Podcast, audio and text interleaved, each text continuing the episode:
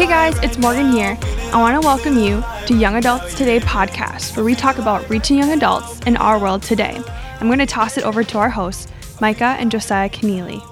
All right, what's up, guys? Hope you're feeling alive right now. I'm Micah Keneally, and I want to welcome you to Young Adults Today podcast, where we talk about young adults and reaching those young adults in our world today. Like always, I'm joined by my husband and co-host Josiah. Josiah, how are you doing? You have a half a cup of coffee, and you feeling good? Great, Micah. How are you? Oh, he has his whole. You guys, his regimen. He has orange juice he has his coffee, and then he usually has some type of LaCroix or bubbly. So I told Micah he's well hydrated. I told Micah that after my morning run, this is my hydration sequence. So not a professional athlete, but man, I sure tried. I gave it my best shot. And here today, just hydrate, have fun. How are you, babe? I'm doing well. I'm super excited to see who um, you have behind the scenes right now that you're going to reveal to our listeners today. a very special guest who has said yes it is a little earlier on the West Coast today, so it is 9 a.m. their time, and we're going to be tuning in with somebody that we really look forward to hearing what God is doing, how they've said yes to His calling, and how that transition has been affecting thousands of people, and hopefully you guys as listeners today. So, Josiah, without further ado, who do we have as our special guest today on this podcast? Totally. Welcome to season four. We're excited about that. There's already four seasons. This is the ninth episode of season four. And if you're tuning in for the first time, we just want to say welcome. Thanks for checking things out. We mm-hmm. hope that you'll stick around for a few episodes and um, leave us feedback. Let us know what you think. If you've been a long time listener, part of the loyal tribe of people tuning in each week on Monday, you know that this drops at 8 a.m on Monday. This morning, Thursday, I just opened the iTunes app and I saw that a brand new review popped up. Haven't done this before, but I just thought this was really cool. Thursday morning, as we record this right now, stars on iTunes says thank you. Super grateful for this podcast. One episode in, and I'm already hooked. So shout out to you. Thanks for tuning into episode. Hope you pick a good one, and uh, hope you'll come on back and, and enjoy the shout out the show. And without anything else, I just want to say welcome to our guest, Brad Ormande Jr. is part of Harvest Christian Fellowship in Riverside, California. He's the young adult pastor there. It's a great church in Southern mm-hmm. California led by Pastor Greg Laurie. Harvest Young Adults is all about worship, grow, and belong. So we're really glad to have some time together. Thanks for chatting with us today, Brad. Oh man, you guys, thank you for having me. For real, it's an honor. We are excited that you are here and that we are able to record this with you. But we're going to kick off right now for the listener who maybe doesn't know who you are or know your story. Brad, will you be willing to share your story, the journey of your life, maybe faith, leadership, family with us, and just with our audience today?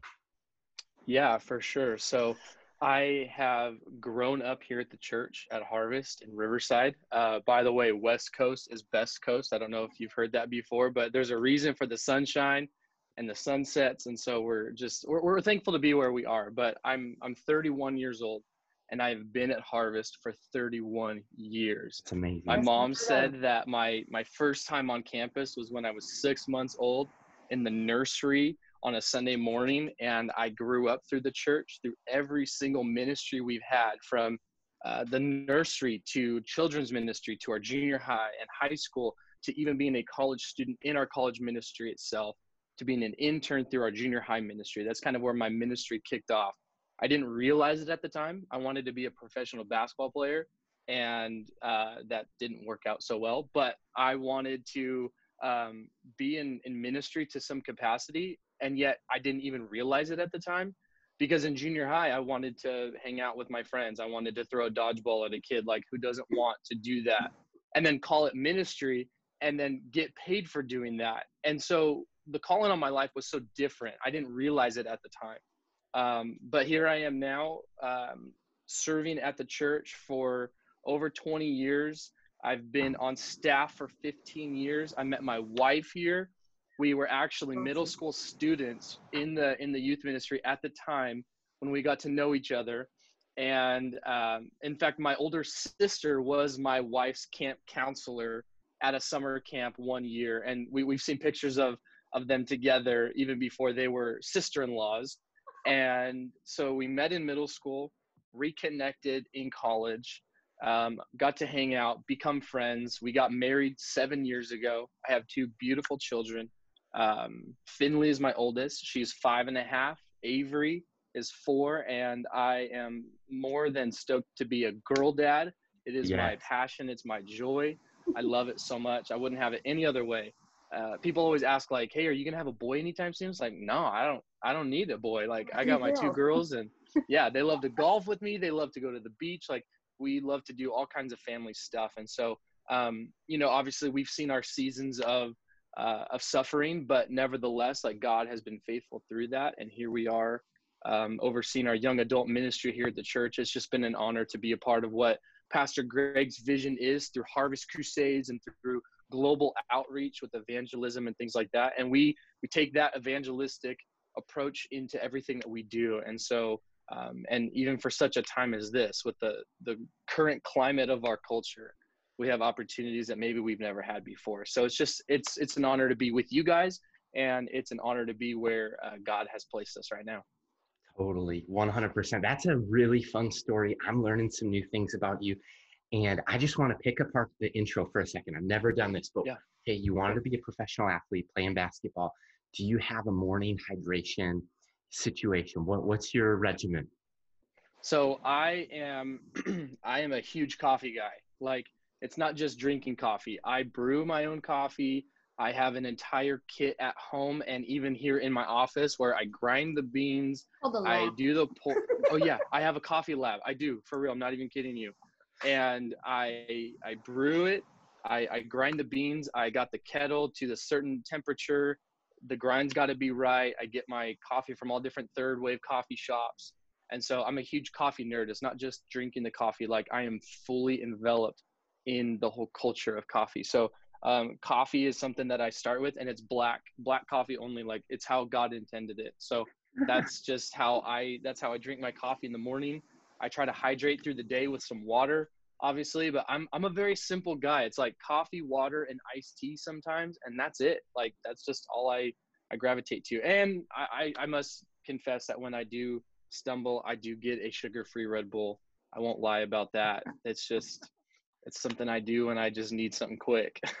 So if, if Micah and I find ourselves in SoCal sometime soon, soaking up the sunshine, just enjoying life, which third wave coffee shop are we going to find ourselves sitting across the table from you at? oh man, come on. So I've got a friend who owns a coffee shop here in Riverside. Maybe you've heard of it. It's called Arcade Coffee Roasters.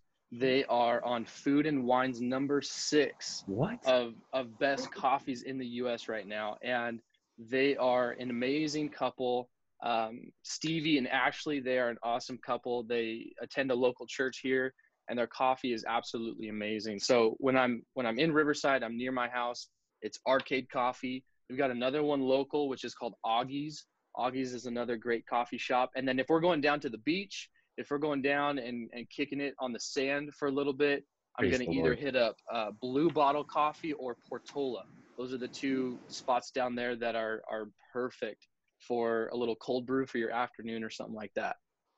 amazing. Minneapolis has a pretty decent third third wave coffee situation too, and so if you're ever here, Five Watt Coffee is is pretty notable. Okay.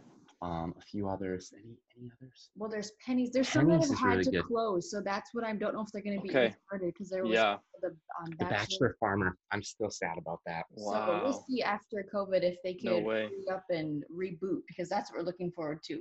I never started drinking coffee bread until I was 25. I was like, I Wow. always loved the smell. Even as a little kid, when I go on vacation, I'm like, on vacation. This is like coffee at my aunt and uncle's Yeah. house, you know. And then as I got older, I was like, not in college. 25, I had my first cup, and I'm like, oh, that's that's when like the Keurig came out, and I'm like, Oh, oh, yeah. Keurig cups, game over. Yep. Well- so good. And I'll just say one more thing. How cool that you are like a product of Harvest Christian Fellowship.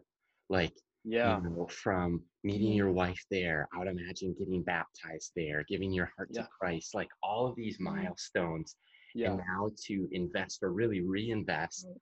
into your home church that's invested so much in you. Right. Even further than that too is my dad is a pastor here too, and so he's Wow. one of our ad- administrative pastors here at the church. And so not only am I enveloped in it myself, but I've also been taught by my dad the, the different leadership and characteristic lessons through life. Like I, I know that, you know, people talk about uh, their dad being their, their legend and stuff like that. But it's funny because you don't really notice it in the moment until maybe you become a parent. Um, for me specifically, like throughout my basketball career, I call it a career like as if I had one, but throughout high school, um, I, I wanted to do everything I could to be the best basketball player on the court always. And anytime my mom and dad would be at our games, my mom would take me to the game, and then my dad would come from work, from the church, and come to the gym. And when I would go home with my mom, I knew I had a good game.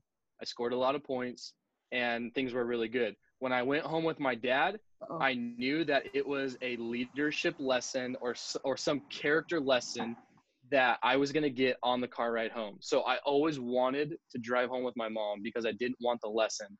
Because my dad was like, hey, yeah, cool, you scored 20 points, that's great, but you did this. And I'm like, I don't even remember that. And so I remember growing up always wanting the MVP award. Like who doesn't want that? You you pursue it as as an athlete. And so I, I tried every single year to get it.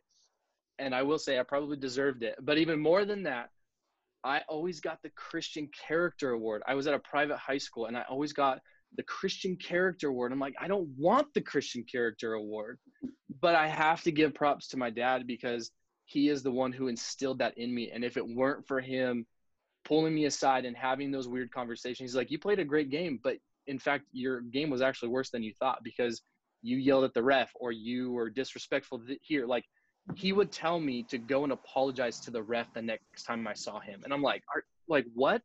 That like the ref's probably not even going to remember that. He's like, it doesn't matter. You remember it.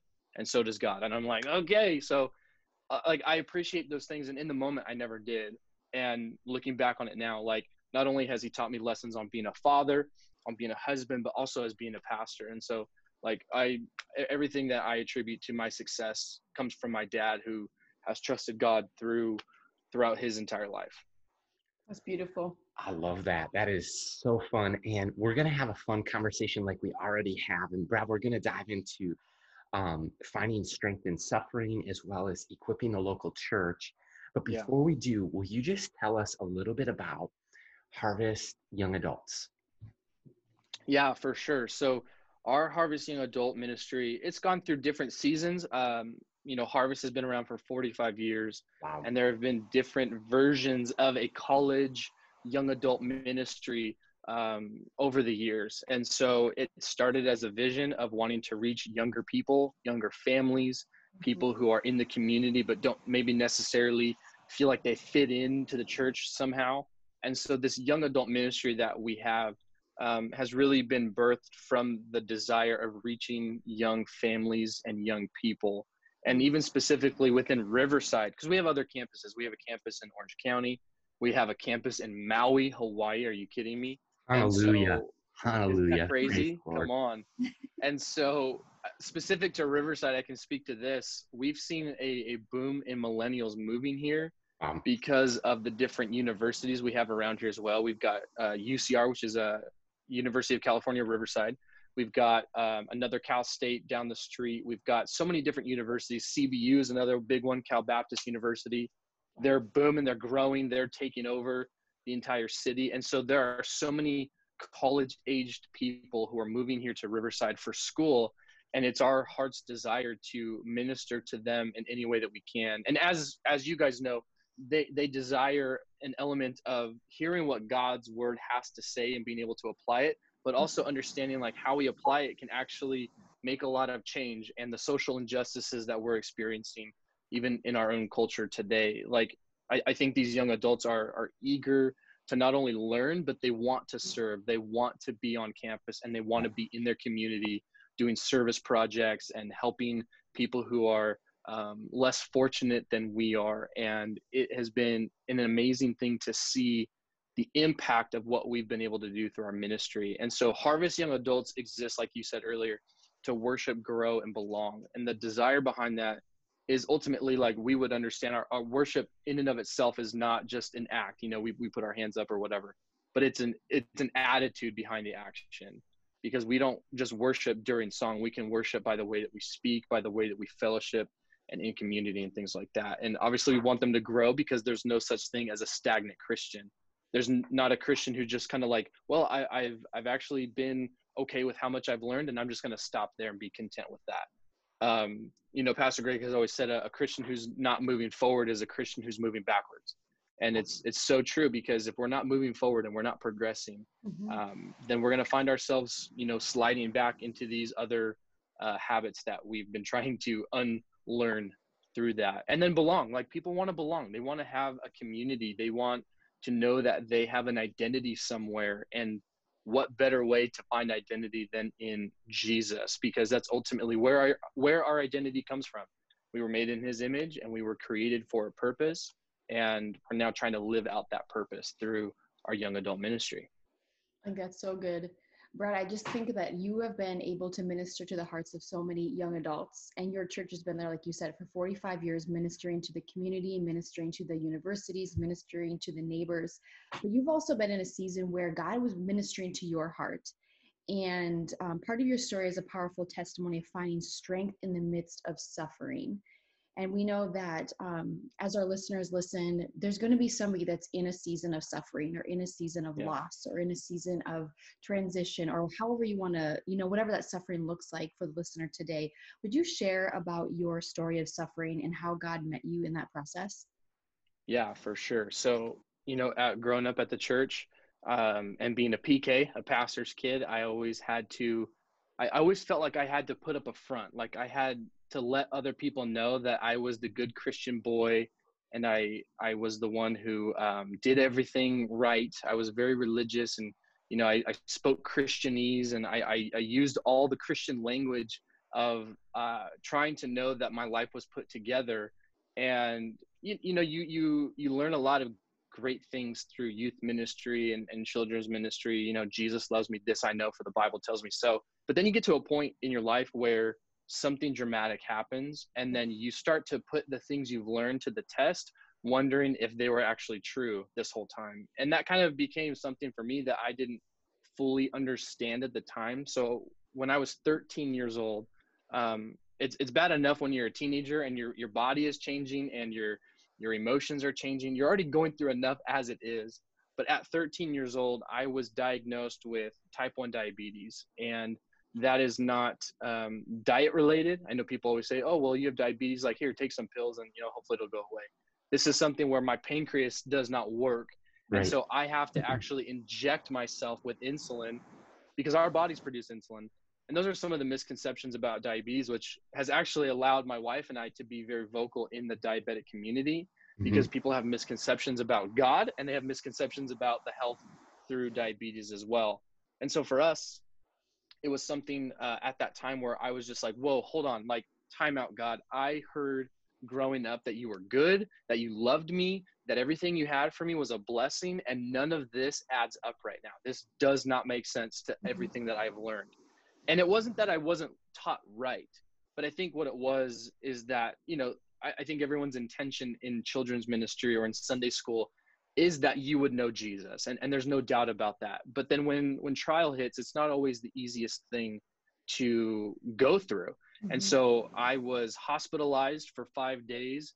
Um, a, a, person's blood sugar whose pancreas does work, who doesn't need to produce insulin other than their own, is around 70 to 100. You know, you maybe you've seen people who prick their finger and mm-hmm. they draw blood from their finger, they put it on this test strip, and it reads a number on a screen that number for anyone who has a normal working pancreas should be like 70 to about maybe 140. That's like a normal healthy range.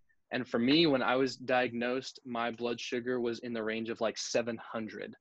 And it was because my body was not producing insulin. So it wasn't able to counteract the, the carbs and everything else. And I don't want to, I'm not a nutritionist, so I don't want to get into it, but there, there was that moment of just like, hey, you need to be hospitalized because this could potentially kill you. Mm-hmm. And so my mom knew the symptoms. She saw it.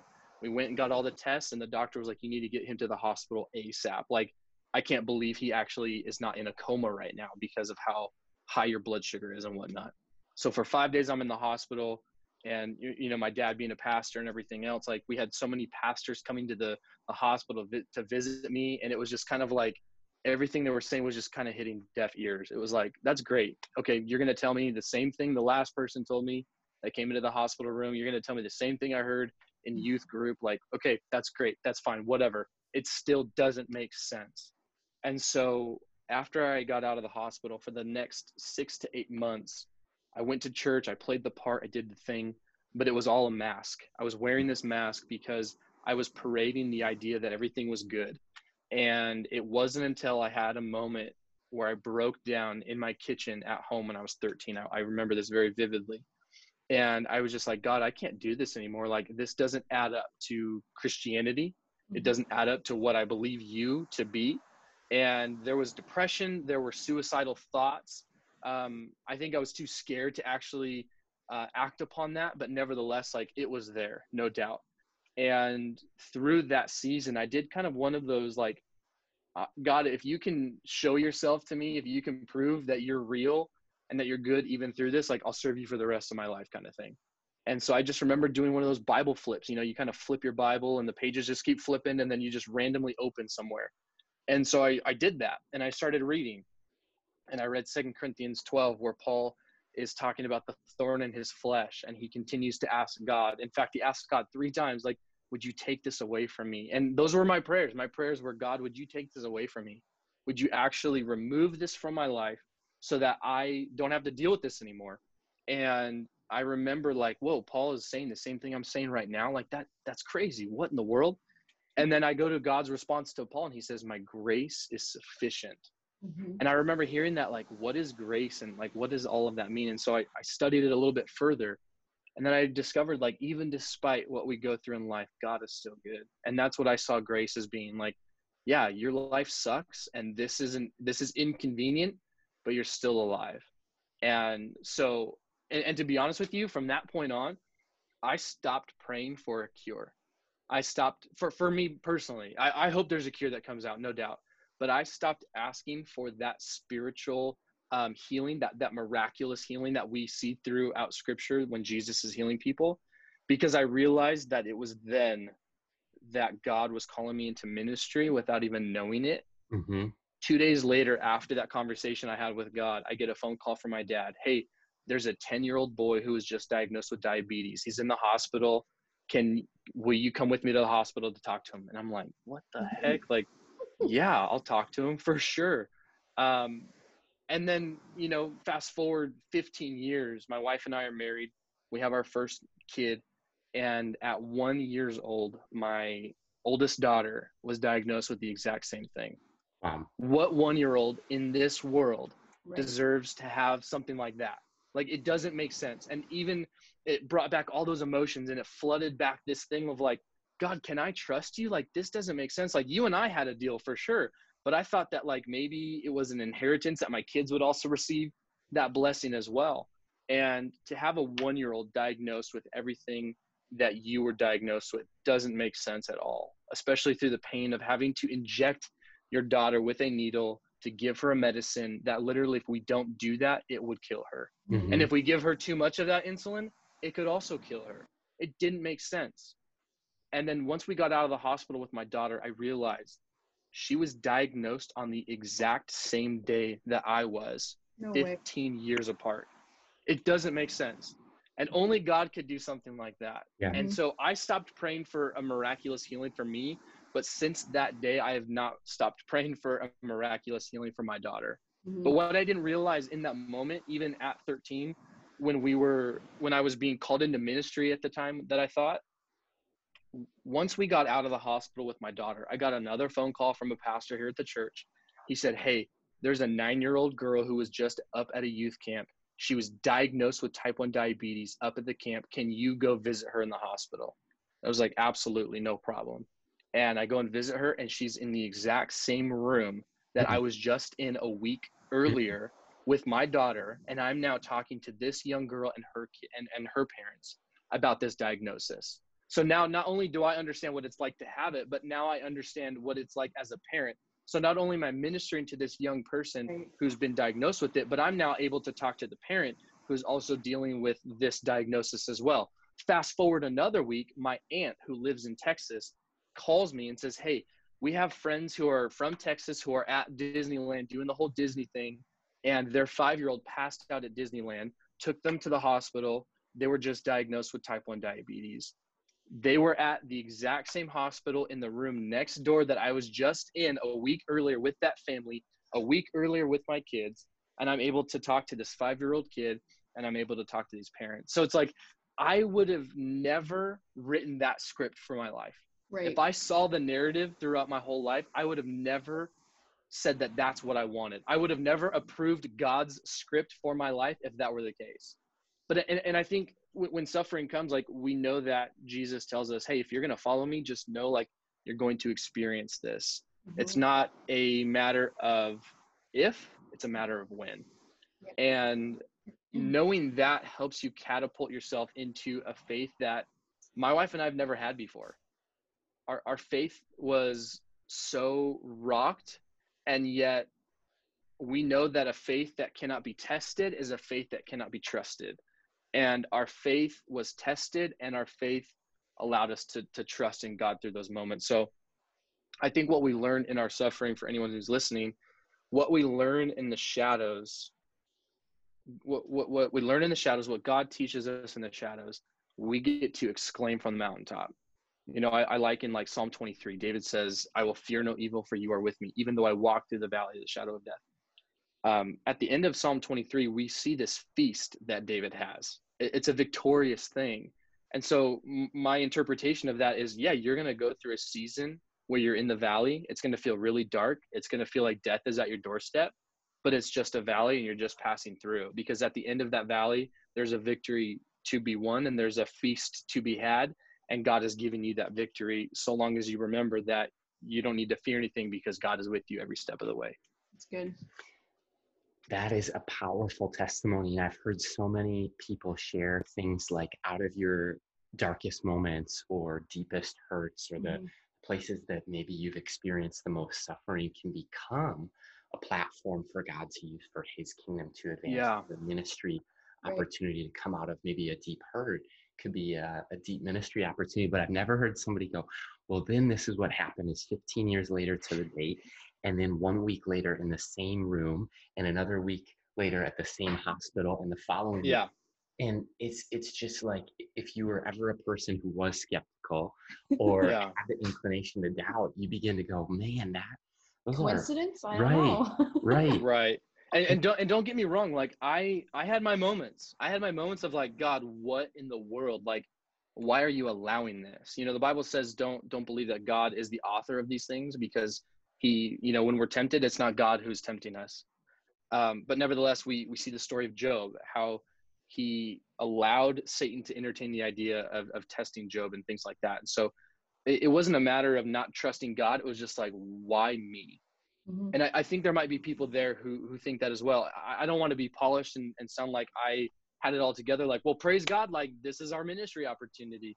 Oh, it was the darkest season of our life. And and again, if that if that was the script that God would have given me, oh, your one year old's going to be diagnosed with this thing, so be careful about how much medicine you give her, uh, more or less, because it has the potential of killing her. Oh, and by the way, you have to do that every single day. Mm-hmm. Um, we literally are on the brink, on the verge of, of life and death every single day of every single moment. And we, we don't expect everyone to understand that. We get it. We we are not, you know, asking for a pity party. But what I think people can learn from our story mm-hmm. and from anyone else's story with suffering, you know, they say that if you're speaking to a crowd um, who's dealing with suffering, you'll never not have an audience. Yeah. You know, you'll always have someone to speak into someone's life because there is suffering all over the world and people sometimes just don't want to admit it but regardless of that we know that there is a god in heaven who loves us and he sent his son in our place that we might be saved from our sins and knowing that our suffering has purpose and it has meaning because it means that god is at work in us because maybe the suffering that we're going through is the thing that's going to minister to someone that maybe someone else couldn't regardless of suffering god is using our suffering to point us back to the reality that he is good despite how bad the situation is. Yeah, that's tremendous insight. And let me ask you this, Brad, like for the for the person whose, you know, son or daughter is in the midst of medical trauma or just challenges, for the listener who's in the middle of a breakup or just devastation emotionally, what would you tell somebody, whatever their suffering is, what would you tell somebody who's in the thick of it right now?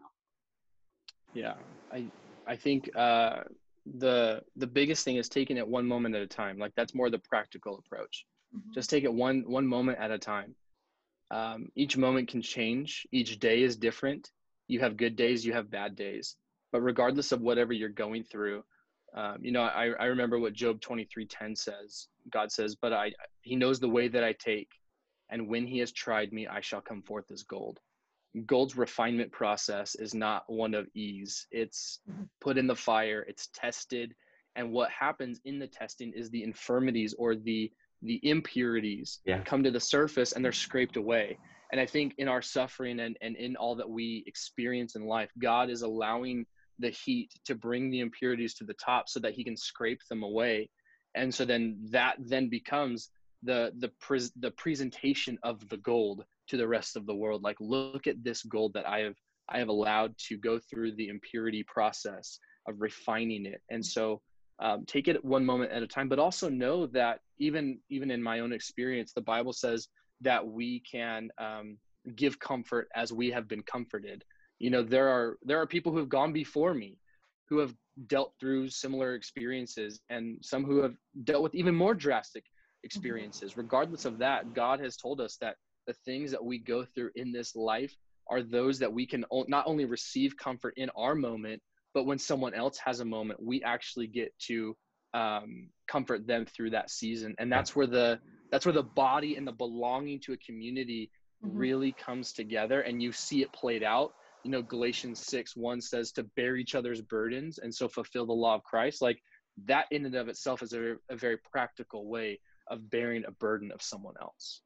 That's so good. I think that's just a great um, illumination of what the local church what we're supposed to be and who yes. we're supposed to be as a people. And brad just even hearing your heart for worship and growth and belonging as being one of the values of harvest young adults can you share those different aspects and different avenues of how do you as a ministry live that out each and every single event or day or even through your life of volunteers however you download um, and just process that i guess as a church and as a community? Can you share with us about that yeah totally. I think what uh, what we desire because we've seen so much injustice or we've seen so much hatred is that we don't want to just become another voice in the crowd. You know everyone's just chirping at each other right now. There's there's no conversating it's all debating. And it's like well this side is saying this and this side is saying that. And what is the church going to do in the midst of that? Regardless of of what is happening in our culture. And we know that this isn't the end. There are going to be other injustices that come up that that are going to come into play and there's no there's no denying that. But i think what we can learn from this is knowing that we as a church and and even as a global church have the opportunity to present the gospel in a way that maybe we've never had before. You know everyone's offended right now by everything. You know we're offended by the way that people look at us or by the way that our friends don't like the things on on social media that we thought they should like.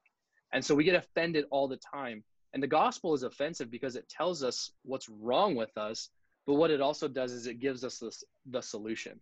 And I, I liken the idea of you know we want the blessing we want the anointing from god to to be in ministry or to you know be successful in life. And I, i've heard it said before that we want the kingdom without the king we want all the perks we want all the amenities we want all the the things that come to it we want the mini bar but we don't want to pay for it we mm. want the fridge in the hotel but we don't want to pay the $25 fee Th- those are the things even like when it comes to um, kingdom logic is what I like to call it. It's this idea of knowing that there is a, a certain idea in play of knowing that God is at work behind the scenes. And even through like the book of Ecclesiastes, we see God take a back seat and he takes a backstage and he puts us as the lead role in this life. And he says, This is how it should be lived out. And now I'm going to let you live it out and Solomon realizes he gained all these things and he had all these possessions and every, anything anyone would have ever wanted in history. Mm-hmm. And this guy comes to the end of his life and he says it was all worthless. It meant nothing. And so I think that has a lot of weight to it when it comes to this reality of knowing, you know, Jesus says, What does it profit a man if he gains the whole world but loses his soul? Yeah. Like, at what cost are we willing to lose our soul? Right. At what cost are we willing to gain all of this knowledge or all this material possession? And at what point do we just give it all away or do we trust God through the process? And so I think for us, when we think of how can harvest young adults impact the community through Yeah. worship and growth and belonging there is an element where we believe that god has created us for a purpose and we have to go back to god in that because we didn't create our own purpose we cannot tell us what our purpose is because we didn't create us Mhm. if God is the creator, as we believe as Christians, we have to go back to what God created us for, why he created us, and what our intended purpose is. Because every single per- person has a purpose. There's no denying that. We are all here for a reason with a particular set of gifts that you have, that I have, and that each other may may not work out in the same way. You have gifts I don't have because God wants to use you in a way that I potentially could not be used in that way. And so God has given me this story of, of suffering and overcoming this um, this disease that has hit over 100 million Americans in a way that maybe you guys couldn't or someone listening couldn't. And even for the listener, they're going through something because God has appointed them as an ambassador to be a voice in a place where there is injustice or there is no love or there is just a suffering that's so unique that we wouldn't understand it if we Yeah. were in a position of suffering. And so I think that through our suffering, we have a great platform to um, use as an opportunity to bring about adding more kingdom in, or more people into the kingdom daily, those who are being saved. Mhm. It's amazing. It's it's all about the kingdom, uh, and, and you look at like we don't want the kingdom without the king. Mhm. I- This is all like amounts to nothing Right. without knowing Jesus and being known by Him before making Yeah. Him known. Like those are just two invitations of the Mhm. three. Is we get to know Him, Mhm. we get to be known by Him, and then we get to make Him known. And I, I think that so many people want to make Him known, and they're really passionate and excited, and it, we we can be, and we should be, and we will be. But I think that our maybe equal or even greater excitement should come from the fuel of knowing Jesus Mm. and and just being Yeah. known by him as a prized son or prized daughter and I think of talking about the local church for a second something that stands out to me Brad that you had said about Harvest Young Adults is it, it really started with Pastor Greg's vision.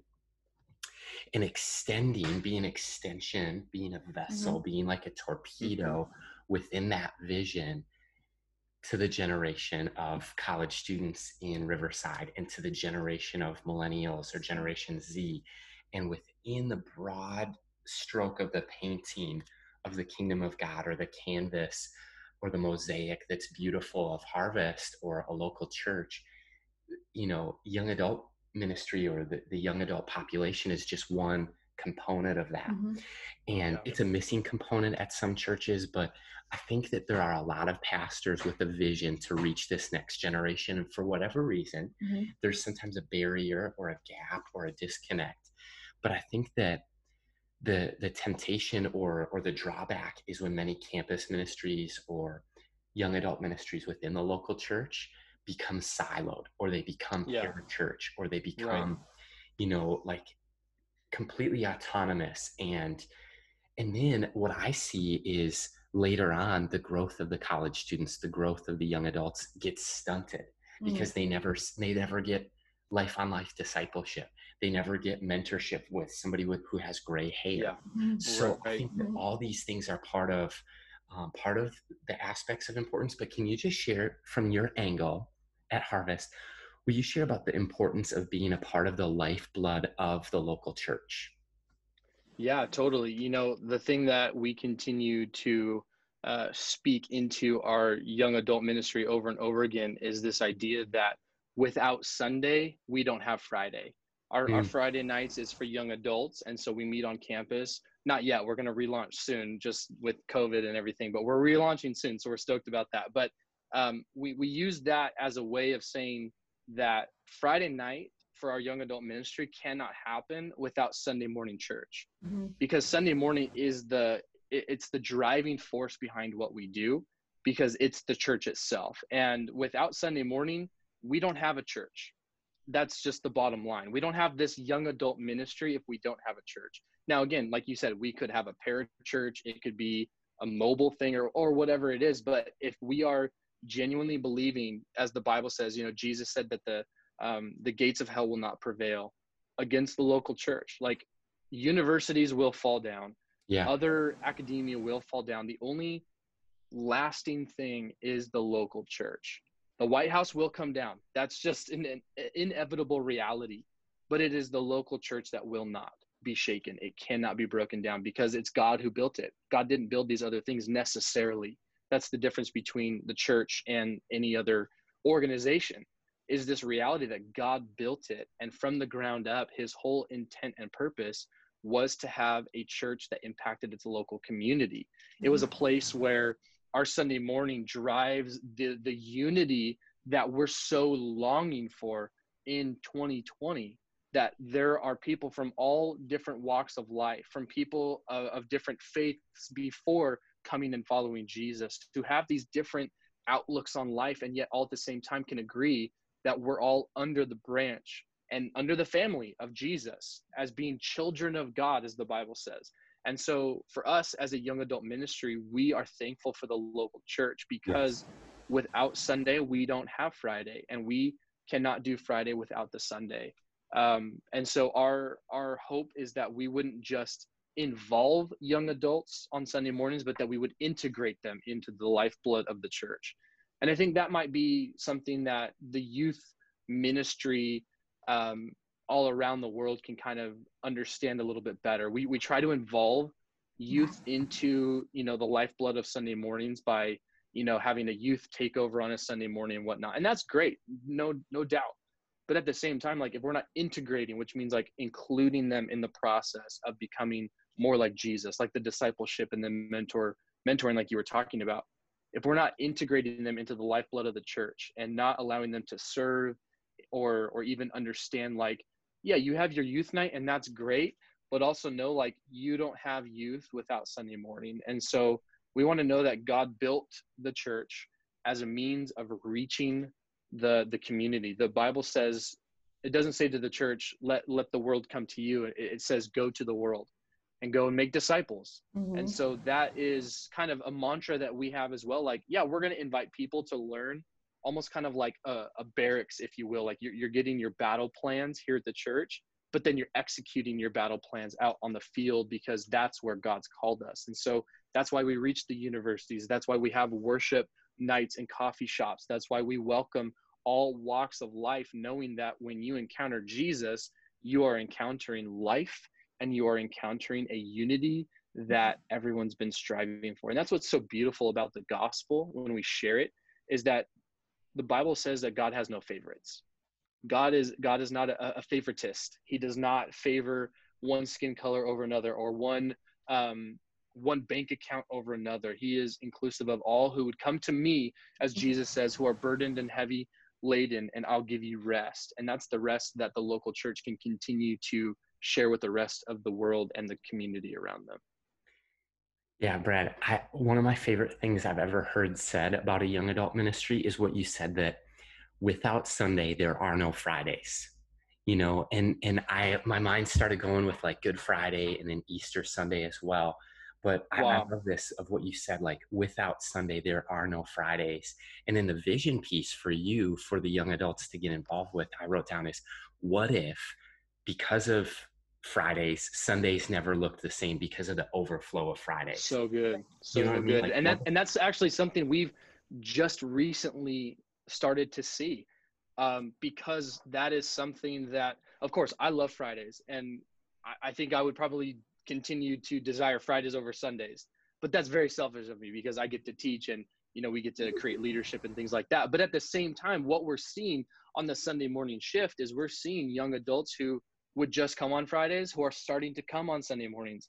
And we have um, a little section in our sanctuary uh, before COVID hit where we got to sit together as a young adult ministry yeah. so we could worship together. And, and quite frankly, they could see my wife and I, who at the time, you know, on Friday, they see our leadership in in our teaching and discipleship and other things but what they see us on sundays we're just worshipers we are attending church just like they are yeah. and it's not easy because you know as you know too like when you're when you're there on a sunday morning you're looking at like well how's the production going? Like does someone need help or whatever else? And those things happen but it's also important for us as leaders of young adult ministries or anyone in in any type of ministry to make sure that they're worshipers first before they do that. Like our, our staff position can sometimes get in the way of us being a, a worshiper or even a member of the church itself. And so it's important for us to not only teach our people but also to come alongside them and know like hey i'm worshiping god with you right now and i have no agenda to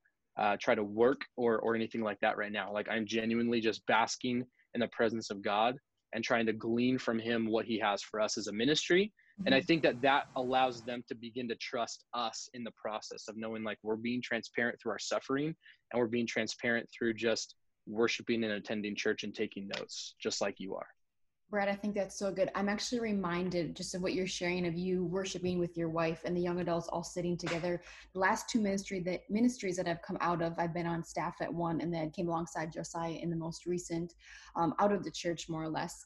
Um, there's nothing more exciting than going to a Sunday service and knowing where the young adults sit. Yeah. Knowing that yeah. a young adult, a new young adult comes through the door and they're like, oh, that's where the young adults sit and right. not be like exclusive um, more or less but right. to say like there's a place for you and if you're new walking through the door you will not leave without being introduced to at least 10 yep. to 20 of my closest people whether they attend my bible study whether we right. do friday nights together whether we do coffee together whether there's mentorship and just real community happening and i just want to encourage the listener if you're in that so season good, i look back on those seasons and i i long for those seasons again that was over eight wow. years ago but I'm just like, oh, that's when it, that felt like the prime of who I was personally growing and just yeah. really sharpened and spurred on.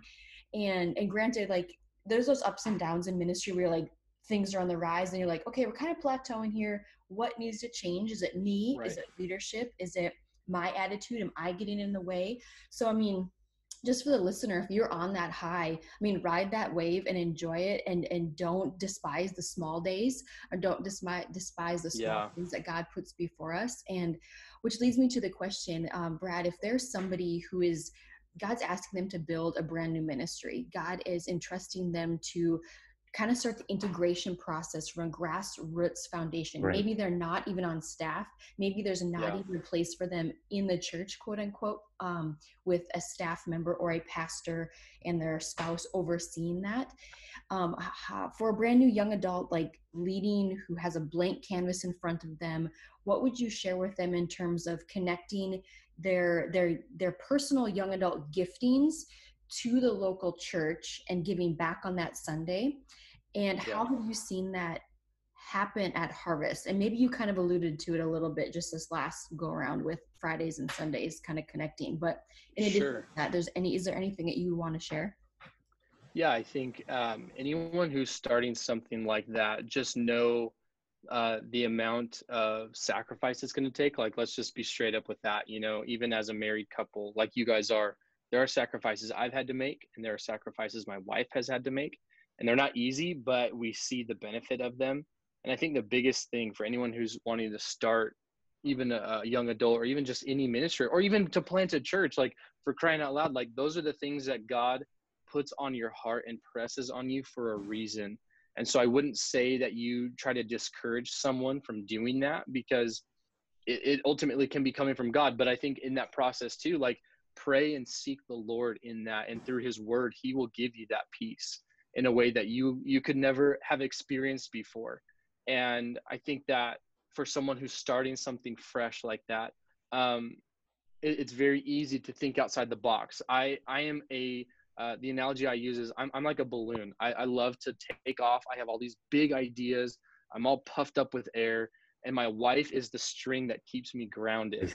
Because if i don't have if i don't have that string that, that balloon's going to be all over the place. And it, it, may be good ideas and probably more than often than not it's going to be a weird and wild idea that maybe you should wait on. But i think what it is is just sticking to the the simple things when it comes yeah. to church when it comes to ministry.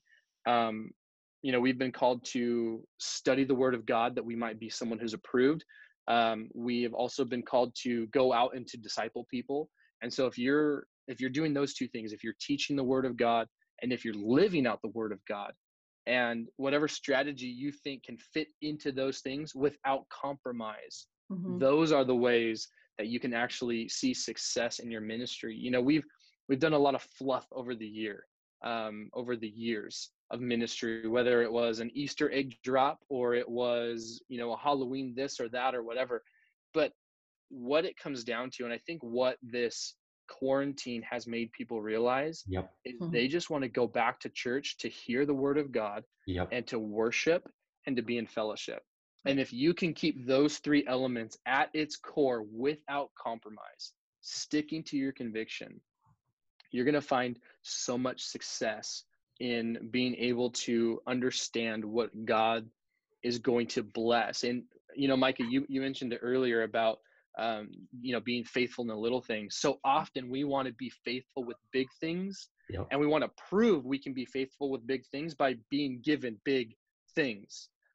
But the the method and the the idea is that as jesus said like if you're faithful with little you will be made faithful with much mm-hmm. and the faithful things are just like i mentioned earlier like being a worshiper yourself studying the word of god taking notes on a sunday morning being a part of the congregation and it's those little things that will over time catapult you into a ministry mm-hmm. where god can now trust you as an ambassador to take this ministry and to impact the people within that core group of what um, of what you're of what you're capable of.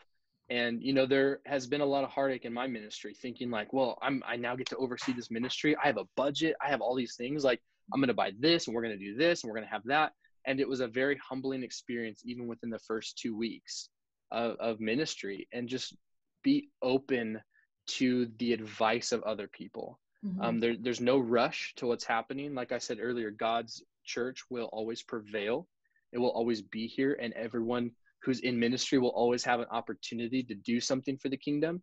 And i think the biggest thing for them to realize is that they're not alone. Yeah. nor should they do it alone especially as a husband especially as a wife. Like we should not be doing those things alone. My wife is involved in every aspect of my I ministry because of accountability. And it shouldn't be oh well this is just my thing and then when i come home like it's you know separate. And that's a that's a I, that's the other thing too we can't um, we can't unmarry the the spiritual and the secular. Like, oh well, I go to church and I do these things, but once I get off campus, I'm gonna do this or I'm gonna act out this way. It's like God never intended for you to have a spiritual life and a secular life. They are one life integrated um, throughout all aspects of life. And so, be honest about what you're wanting to start, and know that you're not alone. Nor should you be alone.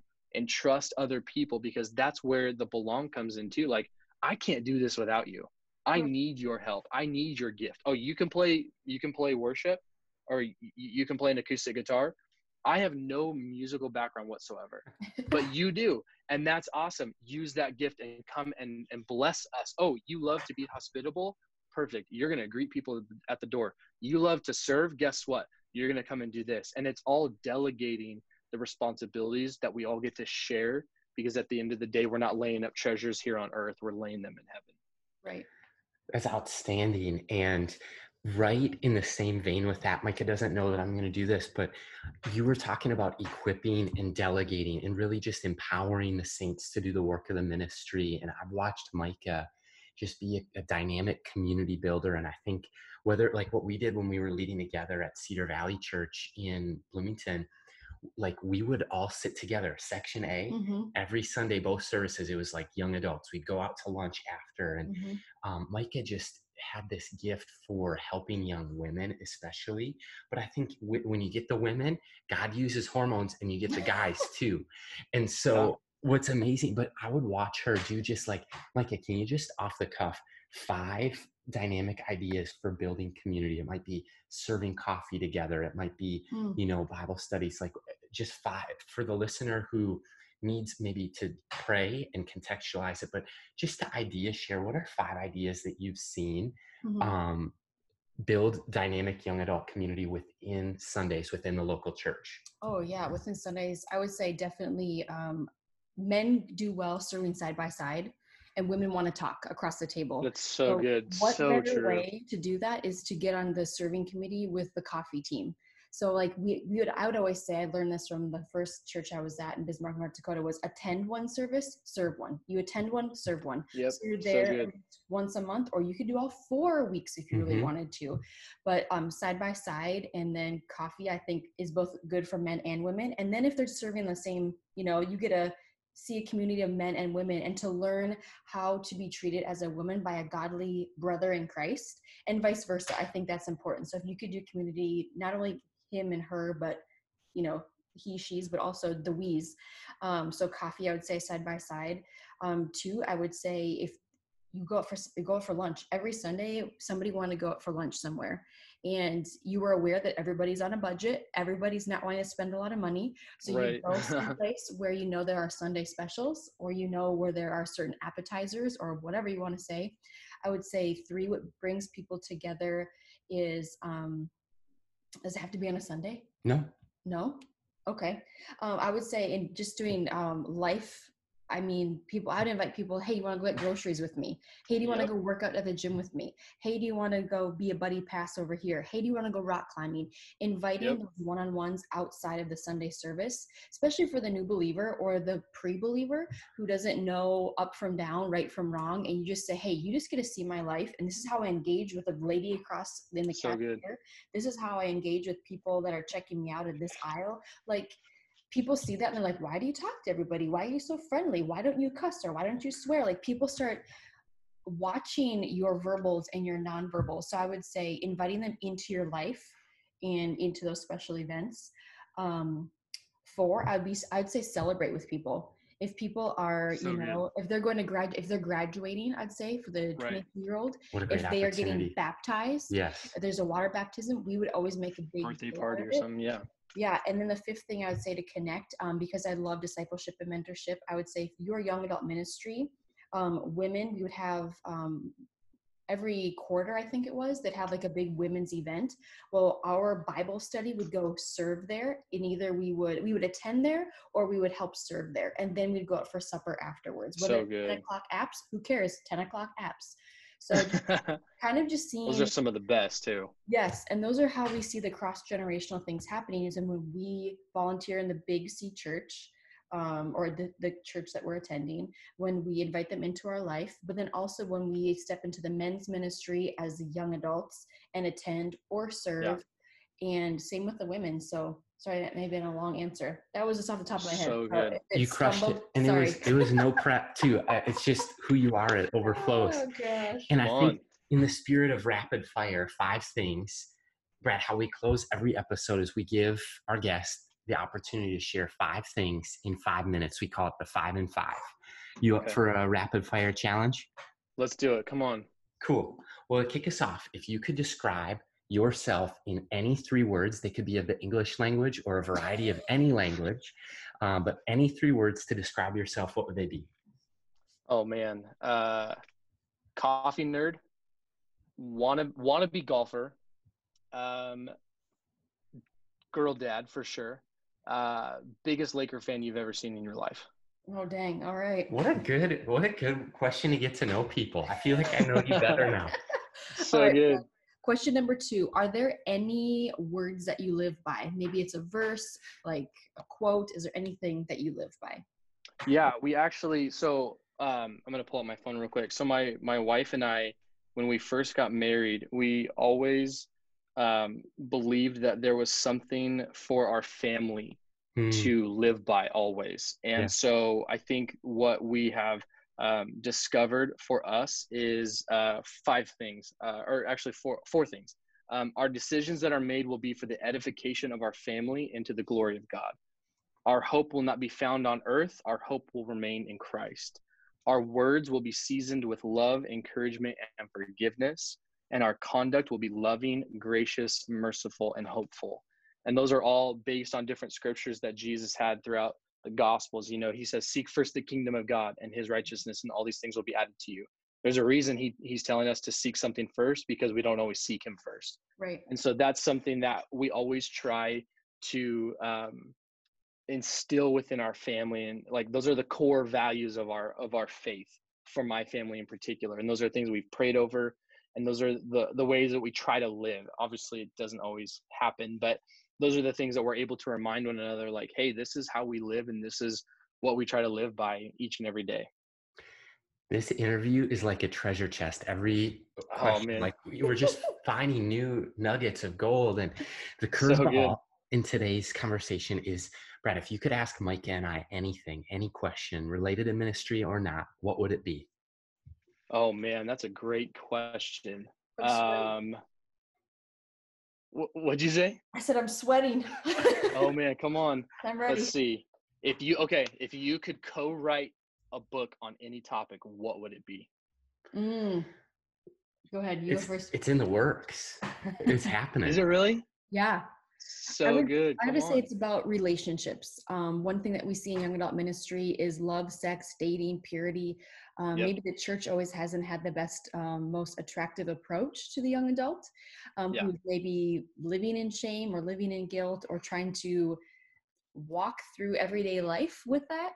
So um, that's kind of what we're working on. We said that we are going, when we went into COVID, that we want something when we walk out of COVID. Um, one, we had a baby. Wow. Come on. Number two, we're writing a book together. So that's actually the Wow. first time that we're actually sharing. So that that's with like a big anybody. announcement right now. Yeah, like, I that's like our second baby right there, intend- a I didn't book. even know. That's wild. Well, So good. we're, we're an, o- uh, speaking of books, we're an open book. So we have to ask or, you know, answer any question honestly. So Yeah, there you have it. What good a public So good. accountability that it's now out there. All right, Brad, question number four. That was a great question, Okay. by the way. All right. What is the greatest challenge you are facing right now? Hmm. Um, man, that's a really good one. Um, the biggest challenge I'm facing right now, honestly, it's probably trusting authority, um, trusting leadership. Um, you know, at the end of the day, and this isn't this isn't a surprise to anyone who who knows me, but we believe that my wife and I that we have been called to plant a church. We don't know when, we don't know where, um, but there are always ways in which God reveals to us His will, and and we know that that will happen over time. And I think even through COVID and stuff like that, it's like, man, this is a perfect opportunity to go. And you know, you, you take every sign you see as like, is that God's way of telling us to go? And it's not, and it's not yet soon. And uh, the leadership of the church here knows that that's our desire, and so that's not a secret to them either. But I think it's just knowing, like, man, we could really like, we could own this. Like, we've done so much ministry together, 15 years on staff, serving together, husband and wife. Like, we could do this. And it's like God is saying, stay put Yeah. Mhm. and it's like wow okay we are staying put and and we are believing and trusting that god's timing is better than our own and we want to make sure that we're doing everything accordingly because this is what he's entrusted to us right now he has entrusted us with a young adult ministry and we are believing that and we are owning it and we are living each and every day with the intent of doing the best that we can to the ability that god's given us to in to impact where we are right now. And if it happens where we stay here at the church at Harvest, praise God. Yeah. And if not, and we go and plant a church, like that's God's calling on our life. There's nothing any human can do about that. Right. It's amazing. I think that I've just observed a lot of young adult pastors who, like, God uses young adult ministry as such an amazing training ground. And you've had 15 years of training ground, but young adult ministry is such a great way to, like, pastor a, a group of people, a community, Right. and then it launches them into planting a church. And yesterday, or I guess this week, the episode that came out was with Jarvis Glanzer, great pastor, great um, church planter here in Minnesota. Mhm. And so for you or for anybody else, like, man, we've just watched a lot of people plant amazing Wow. churches. And so That's cool. to come to a close, Brad, we've enjoyed this time so much. If Final question. Oh man, thank you Last- for having me. the last thing is if you could tell one thing to a group of that was like, okay, eh, you know, Friday night and Friday night switched up a bit. All the people visiting are college pastors and young adult ministry leaders, and we hand you the mic to share one thing with them. What's that thing Wow. going to be? Wow. Yeah, no pressure, huh? um, I think it's a it's a mix of uh, transparency and um, being real because I think that there's an element where we we have to kind of present ourselves as if we have it all together. Mm-hmm. Um, we have to present this idea like, you know, they're looking to us for guidance, they're looking to us for wisdom, and if we don't have it, then they might leave or they might go find it somewhere else, and there might be a fear attached to that. So I think transparency, and um, I think um, I I wrote a sermon three years ago, I think it was called God over gimmicks. Hmm. And I think that might be the other element to the transparency because the the gimmicks work to to bring them, but they don't always keep them. Hmm. And the the thing that keeps people at your church or within the ministry is the the fact that God is involved in it. You know, so often in our culture we want to impact the culture, yet what happens is we end up becoming more like the culture than we do opposite of that how how does the culture see the church different than any other place they could go hang out? How is young harvest young adults different from a bar or from a coffee shop or something like that? And not to say that they can't find god in those other places because i've heard of evangelistic ways to reach people in bars and coffee shops and other things but i think it's also having to come to the idea of like hey we have free pizza every friday. Um, come hang out, you know? Oh, okay, 50 people show up. And it's like, oh, well, I heard there was free pizza. It's like, okay, well, now the expectation is that you have to have this free pizza thing every single week. Because the, the one week you don't have, it's like, hey, where's our pizza? You know, it's like, oh, well, you know, like we, we don't have any right now. It's like, oh, okay, next week th- those people may not be there. And so the, the God over gimmicks, I think, is a bigger thing to um, recognize as a leader like th- there, there's nothing wrong with being creative and there's nothing wrong with those things but if we're keeping them or if we're trying to bring them in with that we can't always keep them with that. Mm-hmm. and the thing that's going to keep them coming back is that they've encountered jesus. That's the, and at the end of the day that's the only thing that matters. If whether you can find a creative way to do that or if it's just mm-hmm. we're going to have a bible study we're going to have some worship and yeah sure we'll get you guys some coffee like that that works. Um, the God over gimmicks, I think, might be the biggest thing I might share with uh, young adult pastors or college students or, or anyone who's listening. Love it, Brad. You are a prince of a guy, and we've really enjoyed our oh. time today. So thanks for spending some time with us. Of course. You guys, seriously, thank you for having me. I appreciate that oh, more yeah. than you know. and if you're listening today, thanks so much for joining us. You can find out more about Pastor Brad Ormande Jr., Harvest Young Adults, as well as Harvest Christian Fellowship when you check out our podcast online at www.youngadults.today, as well as across all social media platforms. The handle is at youngadults.today. And Brad, we hope to see you soon at Arcade Coffee in Riverside, California. Come on, let's go. Can't wait. All right. Great talking to you guys. Thank you. You too. Thank